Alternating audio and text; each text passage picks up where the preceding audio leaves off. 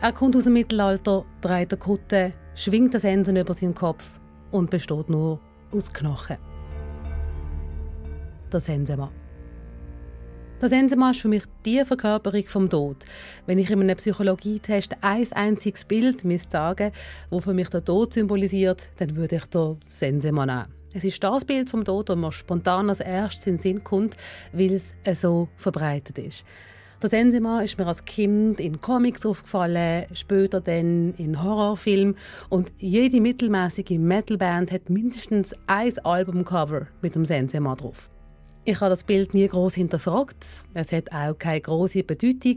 Der Sensemann ist mir ziemlich egal gewesen.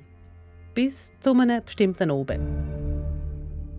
Ein von denen Öben, wo man mit Freundinnen am Küchentisch sitzt, Rotwein trinkt und über das Leben nachdenkt. Oder besser gesagt, über einen Tod.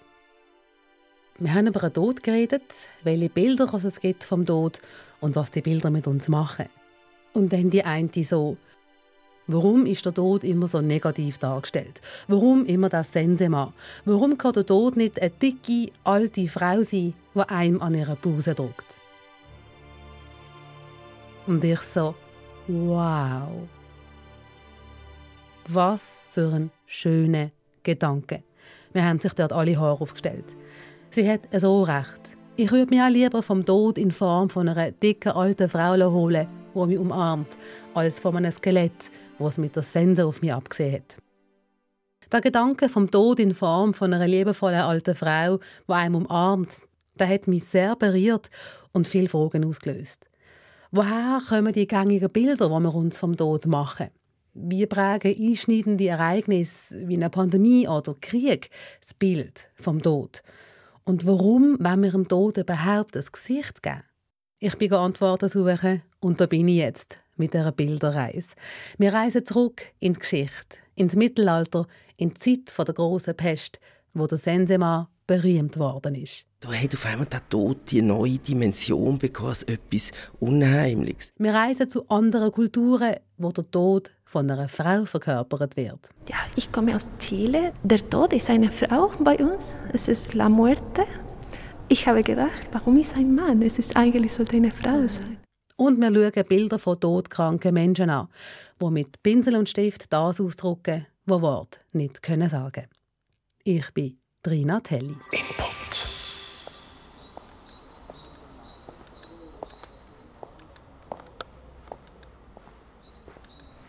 Die erste Station führt mich in eine Kirche, in die Basler Peterskirche.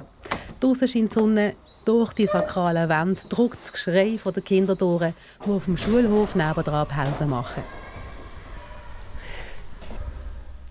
So ein toller Kontrast.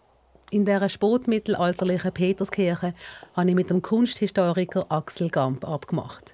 Der Ort hat er ausgesucht. Weil hier eine prominente Grablegung ist, ein Fresko aus dem frühen 15. Jahrhundert, wo ein bisschen das Schrecken über einen Toten zeigt.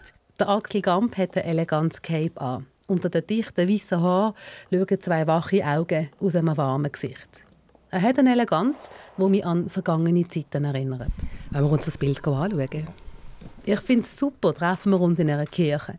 Ich habe als Kind oft in Kirche miese, in die katholische Kirche und habe während dem Gottesdienst gelangweilt im Zeugs umgeschaut. All die Bilder von Tod und Leid, Jesus, zu Tod gefoltert am Kreuz, Nägel in Hand und Fies, eine Dornkrone auf dem Kopf – Bilder, die so brutal sind, dass ich sie als Kind im Fernsehen nicht hätte schauen Der Axel Gamp und ich stehen vor einem weniger drastischen, aber gleich sehr intensiven Bild. Man sieht hier, wie der horizontal ausgestreckte tote Lieb Christi in der Art Sarkophag versenkt wird oben und unten sind also die, die ihn vom Kreuz abgenommen haben, Josef von Arimathea und äh, wie heißt der andere jetzt schon, jetzt fallen gerade der Name nicht aber jedenfalls sind die alle da und dann nachher die verschiedenen Marien und einfach alle, die um das Kreuz herum sind. Und die, also Maria ist da händeringend, ein äh, Mann zu ihrer Seite verwirft überhaupt Hände. Sie haben alle hochbekümmerte Gesichter. Also sie sind eigentlich verzweifelt über den eintretenden Tod. Und noch kann man ein etwas davon verstehen, wie in dieser Zeit der Tod vielleicht äh, eine neue Einfärbung bekommen hat, nämlich als etwas Gefürchtiges. Lange Zeit war das so gar nicht.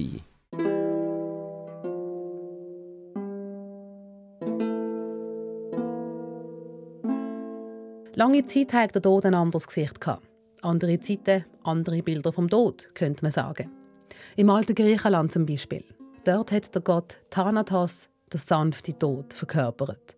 Thanatos, Sohn von der Nacht, Bruder vom Schlaf, einem Hypnos. Der Schlaf und der sanfte Tod. Die beiden Brüder gleichen sich so fest, dass sie auch als Zwilling beschrieben werden.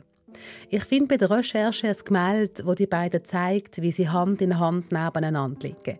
Der eine schlafend, der andere tot, beide mit einem unglaublichen Frieden im Gesicht. Sanft entschlafen, das lese ich einmal in Todesanzeigen und denke, dass das die schönste Art muss sein zum Sterben. Der Axel Gamp hat ein anderes Beispiel. Ich wollte ein Buch führen holen, weil im Sonnengesang von Franz von Assisi ist es ja gar nicht so. Da heißt es nämlich, Gelobt hast du, mein Herr, für unseren Bruder, den leiblichen Tod, ihn kann kein Mensch lebendig entrinnen, wer den, die in Totensünden sterben, doch selig, die er findet in deinem heiligsten Willen, der zweite Tod tut ihnen kein Leid. Der Tod als Bruder, der Tod, wo kein Leid tut.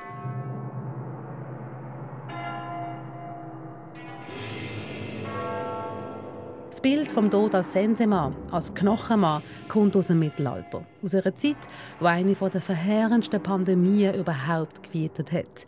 Die große Pest, der schwarze Tod. In diesem Zusammenhang ist auf einmal das Bild von dem anderen Tod so präsent gewesen. Das 14. Äh, Jahrhundert hat auch schon ein Gefühl für so Personifikationen und also ist auf einmal der Tod da mit dem, mit dem Gerippe und man hat auch Verstorbene so dargestellt, so verwesend, also ein bisschen gruselig auf Deutsch gesagt und da hat auf einmal der Tod die neue Dimension bekommen, als etwas Unheimliches. Und das Bild ist so in die Welt gesetzt gewesen. Pest hat im Mittelalter schätzungsweise ein Drittel der Bevölkerung weggerafft. Ein Drittel der Bevölkerung von Europa. Das müssen wir uns mal vorstellen. Drastische Zeiten erzeugen drastische Bilder. Wir leben auch heute in einer Zeit, wo die Realität so extrem ist, wie ich es vorher nur aus Film kennt habe. Corona-Pandemie, Krieg in der Ukraine. Hätte mir vor drei Jahren jemand gesagt, was alles auf uns zukommt, ich hätte es nicht geglaubt. Was das mit dem Bild vom Tod macht, über das reden wir noch in diesem Input. Bleiben wir aber noch kurz im Mittelalter beim Sensemann, wo mit seiner Sense jeden Lebensfaden durchtrennt, wo er mit Quere kommt. Es ist aber eher in der Literatur, dass man ein milderes Bild vom Tod findet, während in der Kunst ist es eher drastischer. Das hat vielleicht auch mit der erzieherischen Wirkung von Kunst zu tun, dass man die Leute damit können ein bisschen anhalten, dass sie sollen Angst haben und sich also recht benehmen. Und wer hat das wollen, dass man sich recht benimmt? Wenn man jetzt gerade an die Zeit denkt, Pest und wie man dort den Tod dargestellt hat, bildlich? Ja, also ich würde natürlich jetzt sagen, die Kirche hat es wollen. Natürlich hat es die Kirche wollen. Aber im Grunde genommen hat es jeder wollen, weil wenn er, wenn er hat ja gewusst, wenn er sich gut benimmt, dann kommt er rauf und wenn er sich nicht gut benimmt, kommt er ab und ab hat ja keine Welle. Darum, es ist halt, es ist schon ein, bisschen ein, ein didaktisches Mittel für, für, der, für die Kirche, aber es hat auch etwas aufgenommen, was die Leute ohnehin empfunden haben. Die Bilder die prägen bis heute, sei es im Film oder Comic oder sonst einem Bereich aus der Popkultur. Das Gesicht vom Tod ist dunkel, unheimlich, bedrohlich. Eigentlich ja voll nachvollziehbar. Aber es gibt auch ganz andere Vorstellungen vom Tod.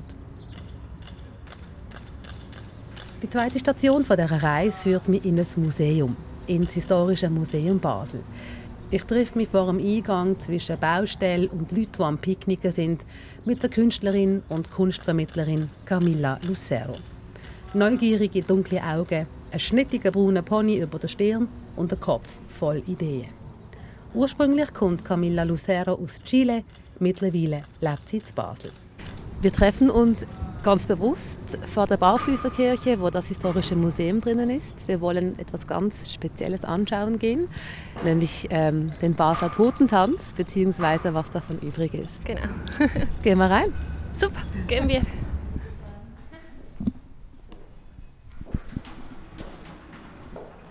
Ich weiß gar nicht genau, ähm, wo die Reste ausgestellt sind. Weißt du wo? Äh, also ich erinnere mich, es war da rechts. Wir sind hier hinten rechts durch die Türe. Da, dann kommen Sie Okay. dazu. Herzlichen Dankeschön. Ah, wow. Komm, wir gehen einen Schritt näher ran. Totentanz ist ein, ist ein Motiv aus dem äh, Mittelalter, die sehr bekannt in Europa ist, vor allem aufgrund der ähm, schwarzen Pest. Schon wieder. Die Pest, der schwarze Tod, der sich eindrücklich in der Kunst verewigt hat. Der Basler Totentanz ist aus dem 15. Jahrhundert und zeigt in knapp 40 Szenen, wie der Tod in Form von einem Skelett mit jemandem tanzt und so zu sich holt. Und Skelett, respektive der Tod, holt dann alle. Angefangen beim Papst, über die Kaiserin zum König, Edelmänner, Ritter, Kaufleute, der Koch, die Heidin, der Bauer, der Blinde, der Krüppel. Der Tod holt dann alle. Es ist egal, wer du bist, was du hast, wie viel du hast. Äh, am Ende, alle tanzen mit der Tod. Memento Mori. Eine Erinnerung daran, dass wir alle irgendwann sterben.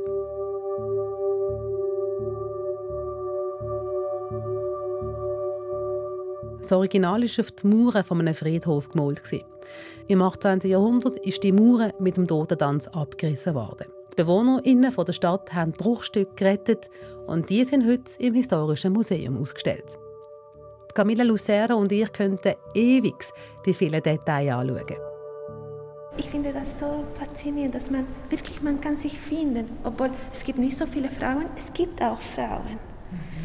Und man ist irgendwie da auch. Also es gibt den Tod und die Malerin. Das könntest vielleicht du sein. Ja, ja, das könnte ich sein, die letzte. Der Tod und die Journalistin fehlt noch. In dieser Zeit, ja.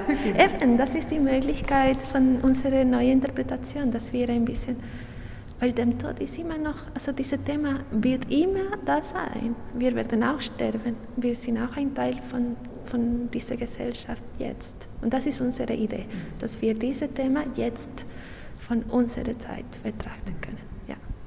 Es gibt in Europa verschiedene Totentänze. Ich mag mich an den Totentanz auf der Luzerner Spreubrücke erinnern. Camilla Lucero war vom Berliner Totentanz fasziniert. Wirklich Klick gemacht hat es aber vor drei Jahren hier in Basel. Ich habe es lange betrachtet und, und danach haben wir uns getroffen als Kollektiv. Wir hatten viel Lust und Zusammenarbeiten, mit anderen Leuten arbeiten, uns treffen, aber kam die Pandemie. Und dann habe ich an dieses Bild gedacht wieder und gedacht, dieses Bild wurde gemacht wegen einer Pandemie, diese schwarze Pest, weil die Menschen Angst vor dem Tod hatten. Und ist genau, was jetzt passiert. Wir verlassen das Historische Museum und sitzen vorne auf dem Platz auf die Stege. Camilla Lucero zeigt mir Bilder vom neuen Totentanz. Sie und ihr Kollektiv arbeiten mit verschiedenen Leuten aus der Bevölkerung zusammen, die ihre Version vom Totentanz kreieren. Am Schluss soll aus 45 verschiedenen Teilen eine neue Interpretation vom Totentanz entstehen. Sie nähen und sticken ihr persönliches Bild vom Tod auf ein Leintuch. Arbillera heisst die Technik, die aus Chile kommt. Das ist gestickt, das ist eine Frau aus Mexiko, die das gemacht hat. Man sieht ein Skelett. Genau, sie haben noch andere Es lacht. Idee von, von äh, den Tod. Ja, es ist auch ein Tanz. Und er tanzt mit einer Frau. Die auch ein Skelett ist. Ja. Genau. Camilla Lucero hat ihren Beitrag noch nicht parat. Für sie ist aber klar, der Tod ist eine Frau und kein Mann. Also es hat äh, wirklich in meinem Kopf ein Kleid, die wahrscheinlich rot ist. Und sie ist äh, ja auch frech und wahrscheinlich auch äh, groß und hat einen starken Charakter. Es ist lustig, es, es hat wirklich ein Bild. Und wir nennen sie die, die äh, ohne Haare, so wie, wie sagt man, ohne Haare, ein Mensch ohne Glatze, Haare. eine Ja, Glatze. Glatze. Wie Also, sagt man dem auf Spanisch? Äh, la pelá, sagen wir. Das ist nicht richtig Spanisch, das ist ein bisschen chilenisch. Aber so nennen wir sie, als eine Frau ohne Haare wäre, weil sie ist einfach ein Skelett, oder? Ohne Haare. Genau. Aber sie ist ja sehr äh, lustig und hat viel äh, Charakter. Weiblich, farbig, lustig, charakterstark. Die Knochenfrau von der Camilla Lucero sieht vor meinem inneren Auge ganz anders aus als die gängigen Bilder vom Sensemann. Trotz aller Lebenskraft, Camilla Lucero und ihre Leute haben mitten in der Pandemie angefangen mit dieser neuen Version vom Totentanz. Es gibt Leute aus diesem Projekt, die durch Corona Angehörige verloren haben. Und gleich stellen sie den Tod nicht mit seiner zerstörenden, endgültigen Wucht dar. Das merke ich am Telefon mit der Araceli Espinosa, die auch eine Szene für den neuen Totentanz gestaltet hat. Ja, hallo. Hallo. Hoi, da ist Rina von Hallo, SRF. Rina, guten Morgen. Hoi, guten Morgen. Sie zeigt in ihrer Interpretation vom Tod eine Spirale, Farbe und Tiere, die beim Volk der Mapuche in Argentinien und Chile das Leben symbolisieren. Also diese Spirale bedeutet das Leben. Und dann habe ich viele Symbole der Ureinwohner, zum Beispiel eine Schmetterling oder ein Kolibri. Kolibri, es ist ein Symbol des Lebens. Und dann andere Symbole auch. Und alles in einem Kreis, so wie ein Spiral. Der Tod ist für sie ein Übergang in eine andere Welt. Der Tod bedeutet nicht unbedingt ähm, nicht mehr Leben, sondern nur ein, ein Ebene, also Ebenewechsel. Danach können wir nochmal leben. Araceli Espinosa hat zwei verschiedene Blicke auf den Tod. Der Blick nach innen, auf den eigenen Verlust, Schmerz und Trauer. Und dann gibt es den Blick nach außen, den Blick auf die Verstorbenen, die von den Angehörigen begleitet werden, auf dem Weg in die nächste Ebene. Der Tod als Übergang in etwas Neues. So stellt sie den Tod dar. Alors ici, euh, c'est un chariot que je, je prends pour aller dans les chambres. Parce que, euh, alors au début, le patient, s'il peut venir ici dans l'atelier, c'est bien, parce que ça change. Il y a un cadre, il y a la lumière, il y a les Alpes, il y a la forêt, enfin, il y a les arbres. Für die nächste und letzte Station von dieser Reise fahre ich auf Fribourg ins Kantonsspital. Ich treffe hier den Kunsttherapeut Jean-Michel Kapt. In seinem Atelier auf der Palliativstation malen und zeichnen schwer kranke Menschen. Jetzt sind nur er und ich hier. Die riesigen Fenster lassen viel Licht rein. Durch die eine Fensterfront sehe ich die Alpen, wenn ich mich umdrehe, die Bäume im Park. Mitten in dem Raum, wo mir sofort Lust macht, zum Farben in die Hände nehmen und zu malen, steht Jean-Michel Gapt im Kittel vor einem Wägeli mit Farbe, Pinsel und Stift, streicht sich über den Bart und erzählt. Oui, on dit que l'art peut faire du bien. hein. Donc euh, à ce moment-là, effectivement, d'exprimer quelque chose qu'on ne peut pas le dire, mais d'une autre manière, peut permettre à cette étape-là de pouvoir, ben voilà, je l'ai dit d'une autre manière, mais c'est quand même été dit. Wenn die Worte fehlen, hilft die Kunst, um sich auszudrücken. Das, was seine Patientinnen und Patienten emotional erleben, malen sie auf eine Leinwand, mit Kreide auf ein Papier oder formen ihre Gefühle in Ton. Der Jean-Michel Gapt hilft ihnen, die Gefühle auszudrücken. Er zeigt mir drei Bilder von einem Patienten, der eine große Angst mit sich getragen hat. Par exemple, là, c'est un monsieur qui voulait exprimer, ben, il avait de l'angoisse. Et donc voilà, il a fait une première création. Auf dem ersten Bild sind Formen, Kreis, alles in einem dunklen Braun. Es ist wild und intensiv. Der Patient hat so Druck auf den Stift, dass es aufs nächste Blatt durchgedruckt hat. Et ici, on a encore les traces du, de l'autre dessin. Parce que c'était si intensif. Oui, oui. Das zweite Bild ist ähnlich, aber ruhiger. Und das dritte Bild zeigt den Weg. Alles sieht viel, viel ruhiger aus. Ich sehe auf der einen Wegseite Bäume und etwas, wo diesen Bäumen entlang seinen Weg geht.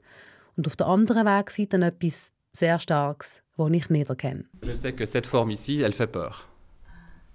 Pour l'instant. Was es ist, weiß der Kunsttherapeut auch nicht. Nur, dass die Form Angst macht. Euh, là, vous avez par exemple aussi ben, une personne qui, avait, voilà, qui était en colère, en colère. Auf einem anderen Bild sehe ich schwarz, ganz viel schwarz. In der Mitte schaut das Auge aus dem bedruckenden Schwarz führen.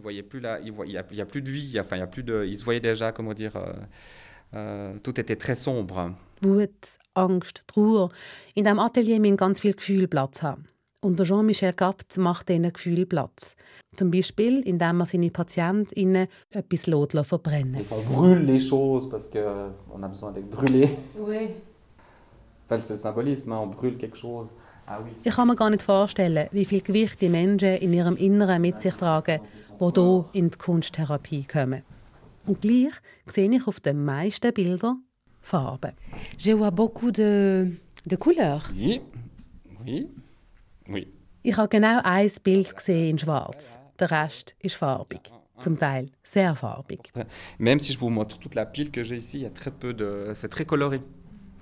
Parce que la vie, c'est quand même aussi. Alors, on peut dire que la vie, c'est aussi. Le noir peut être, peut être aussi une couleur qui peut exprimer, pour exprimer la vie. hein. Mais euh, il y a beaucoup de couleurs parce qu'il y, a toujours un peu d'espoir, en fait. Dans le temps qui reste. Der Jean-Michel Kapt erzählt, dass die allermeisten PatientInnen nicht mehr gesund werden. Aber bis zum Tod ist eine Energie da. Auch bei den ganz Schwachen, die er auf ihrem Zimmer besucht, weil sie den Weg ins Atelier nicht mehr schaffen. Euh, avec des couleurs différentes. Eine Hoffnung, der Wunsch, um in dieser Zeit, die bleibt, so gut wie möglich zu leben. Das zeigt sich in diesen Farben. Ich sehe auch keine klassischen Symbole für den Tod, wie Skelett oder Totenköpfe oder was auch immer. Auch keine religiösen Symbole. Pas les mêmes symboles qui sont représentés collectivement, en fait. Im Persönlichen brauchen wir andere Symbole als im Kollektiven, meint der Kunsttherapeut. Und gleich gibt es gewisse Motive, die immer wieder auftauchen, auch wenn die Bilder ganz persönlich sind und von ganz weit innen kommen. Les gens en art-thérapie, c'est plutôt la montagne ici, et puis le symbole, et puis ils aimeraient être euh, en dessus des montagnes, en fait. Berge. Oft sieht er Berge. Der Wunsch, zum hinter die Berge zu schauen, was sich dort echt verbirgt, im Unbekannten, im Tod. C'est comme, c'est comme la mort, le passage. Je ne sais pas ce qu'il y a, je sais pas ce qu'il y a derrière. C'est aussi des questions que les gens se posent. Il y aura quoi après? Et comment est-ce que vous aidez euh, les gens pour faire une création? Alors moi, je les aide pas. Je, je, ne- je- je- je les accompagne. Gewisse sagen, sie haben seit der Schulzeit keinen Zeichnungsstift mehr in der Hand gehabt. Wie hilft er ihnen? Gar nicht. Es ging nicht um schöne Bilder, sondern darum, was seine PatientInnen wollen ausdrucken Voilà. Voilà. Comme on dit, les... Une spirale, ou après, Oui. on, peut, on peut aussi la regarder sous différents angles. Und es braucht ja gar nicht viel, dass etwas entsteht. Ça me plaît. Er zeigt, wie er es macht. Ich darf aus der Schachtel mit einem Kreidestift eine Farbe aussuchen. Ich nehme ein knalliges, frühlingshaftes Pink. Er legt ein Blatt an und ich mache einfach mal aus dem Bauch raus irgendetwas. C'est c'est parti là maintenant. même. Ich habe einfach einmal gemacht.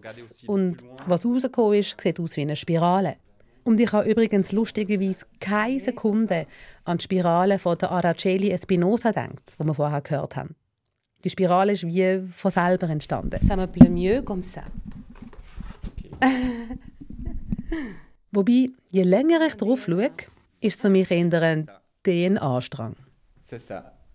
Et du coup, l'ADN. Der Jean-Michel Gapt interpretiert nie etwas in die Bilder. Er fragt höchstens, was eine DNA für mich in dem Moment bedeutet. Und so kann das eine zum anderen führen, muss aber nicht. Vous avez... Moi, j'aurais pas dit Ah, je vois que c'est de l'ADN. Oui. J'attends Oui. que vous me le dites et je rebondis sur ça. Alors, ça, pour vous, ça veut dire quoi l'ADN dans votre vie par rapport à votre histoire Et ça commence comme ça.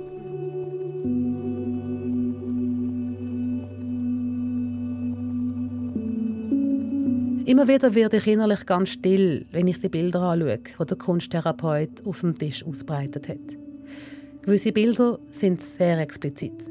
Ein Mann hat mit wenigen einfachen braunen Strichen sich selber gemalt, wie er ganz klein im Grab liegt. Obendrauf liegt in einem intensiven Gel etwas davon. Etwas, das viel, viel grösser ist als der Körper. Vielleicht die Seele.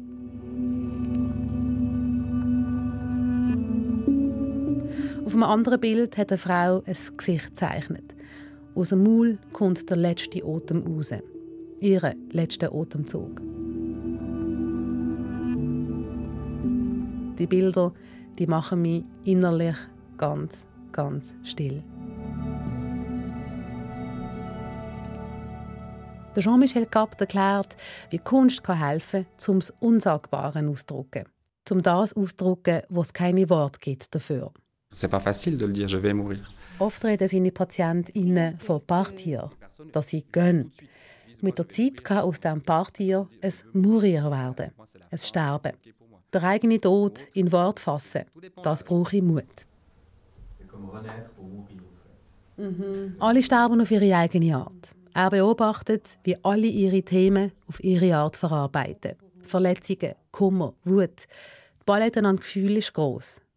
Der Jean-Michel Capt beobachtet, dass die Leute quasi wiedergeboren werden, ihre Probleme verarbeiten, bevor sie können sterben können.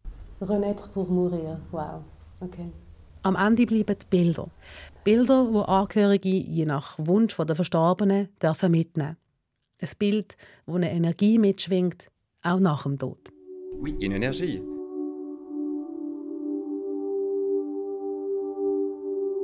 Alles hat angefangen am Küchentisch. Mit der Frage, warum der Tod so oft so kalt, erbarmungslos und bös dargestellt wird. Und ich meine, das ist er ja auch. Und der Tod macht ja auch Angst. Ich finde vor allem den Gedanken unerträglich, geliebte Menschen zu verlieren. Aber dann nehme ich statt dem Bild vom Sensemann lieber das von der Big Mama, die einem am Ende vom Leben an ihre Busen drückt. Ich hätte zuerst nicht gedacht, dass eine Bilderreise zum Tod alles andere als traurig muss sein, auch wenn das Thema schwer ist. Ich habe es spannend gefunden, zu hören, woher kollektive Bilder wie der Sensemann kommen und wie die Bilder sonst noch aussehen können. Und der Besuch im Atelier der Palliativstation hat mich wortlos gemacht. Manchmal ist ein Bild klarer als ein Wort. Input. Was macht ihr euch für Bilder vom Tod? Wie sieht er von euch aus? Macht mir eine Mail, weil eure Gedanken die interessieren mich. Ich selber habe übrigens seit meiner Jugend das Bild im Kopf. Ich, der unter einem blühenden Baum einschlafe. Und das Bild ist mir wieder in den Sinn gekommen, als ich mich an den Input gemacht habe. Super kitschig, habe ich zuerst gedacht. Und dann gemerkt, dass das Bild zwar kitschig ist, aber für mich persönlich auch maximalen Frieden ausstrahlt. Unter einem blühenden Baum für immer einschlafen, kann man machen. Wie sieht der Tod für euch aus? Erzählt es mir in einer Spruchnachricht. Die WhatsApp-Nummer ist 079 308 33 33. Oder ihr macht ein Mail an input.srf3.ch. Ich bin Rina Telli, sage merci fürs Zuhören und Tschüss und gebe das Mikrofon Samuel Emmerich weiter. Er beschäftigt sich für seine nächsten Inputs nicht mit dem Tod, sondern mit Mitteln, die das Leben verlängern. Der Samuel recherchiert zu Medikamenten, respektive zu Medikamententests. Und für das sucht er Leute, die Erfahrung haben damit. Ich bin auf der Suche nach Leuten, die Medikamente testen. Sprich, die bei einem Medikamententest mitgemacht haben oder mitmachen bei einer klinischen Studie von einem Medikament, das offiziell noch gar nicht auf dem Markt ist. Also Probandinnen, Probanden, Patientinnen, Patienten, die solche Medikamente probieren für die Forschung. Mich würde sehr interessieren, was ihr für Erfahrungen gemacht habt bei solchen Medikamententests. Medikamententests, das ist das Thema von einem zukünftigen Input von mir. Darum würde ich gerne mit euch über eure Erfahrungen reden. Schreibt mir doch auf input.srf.ch. Input.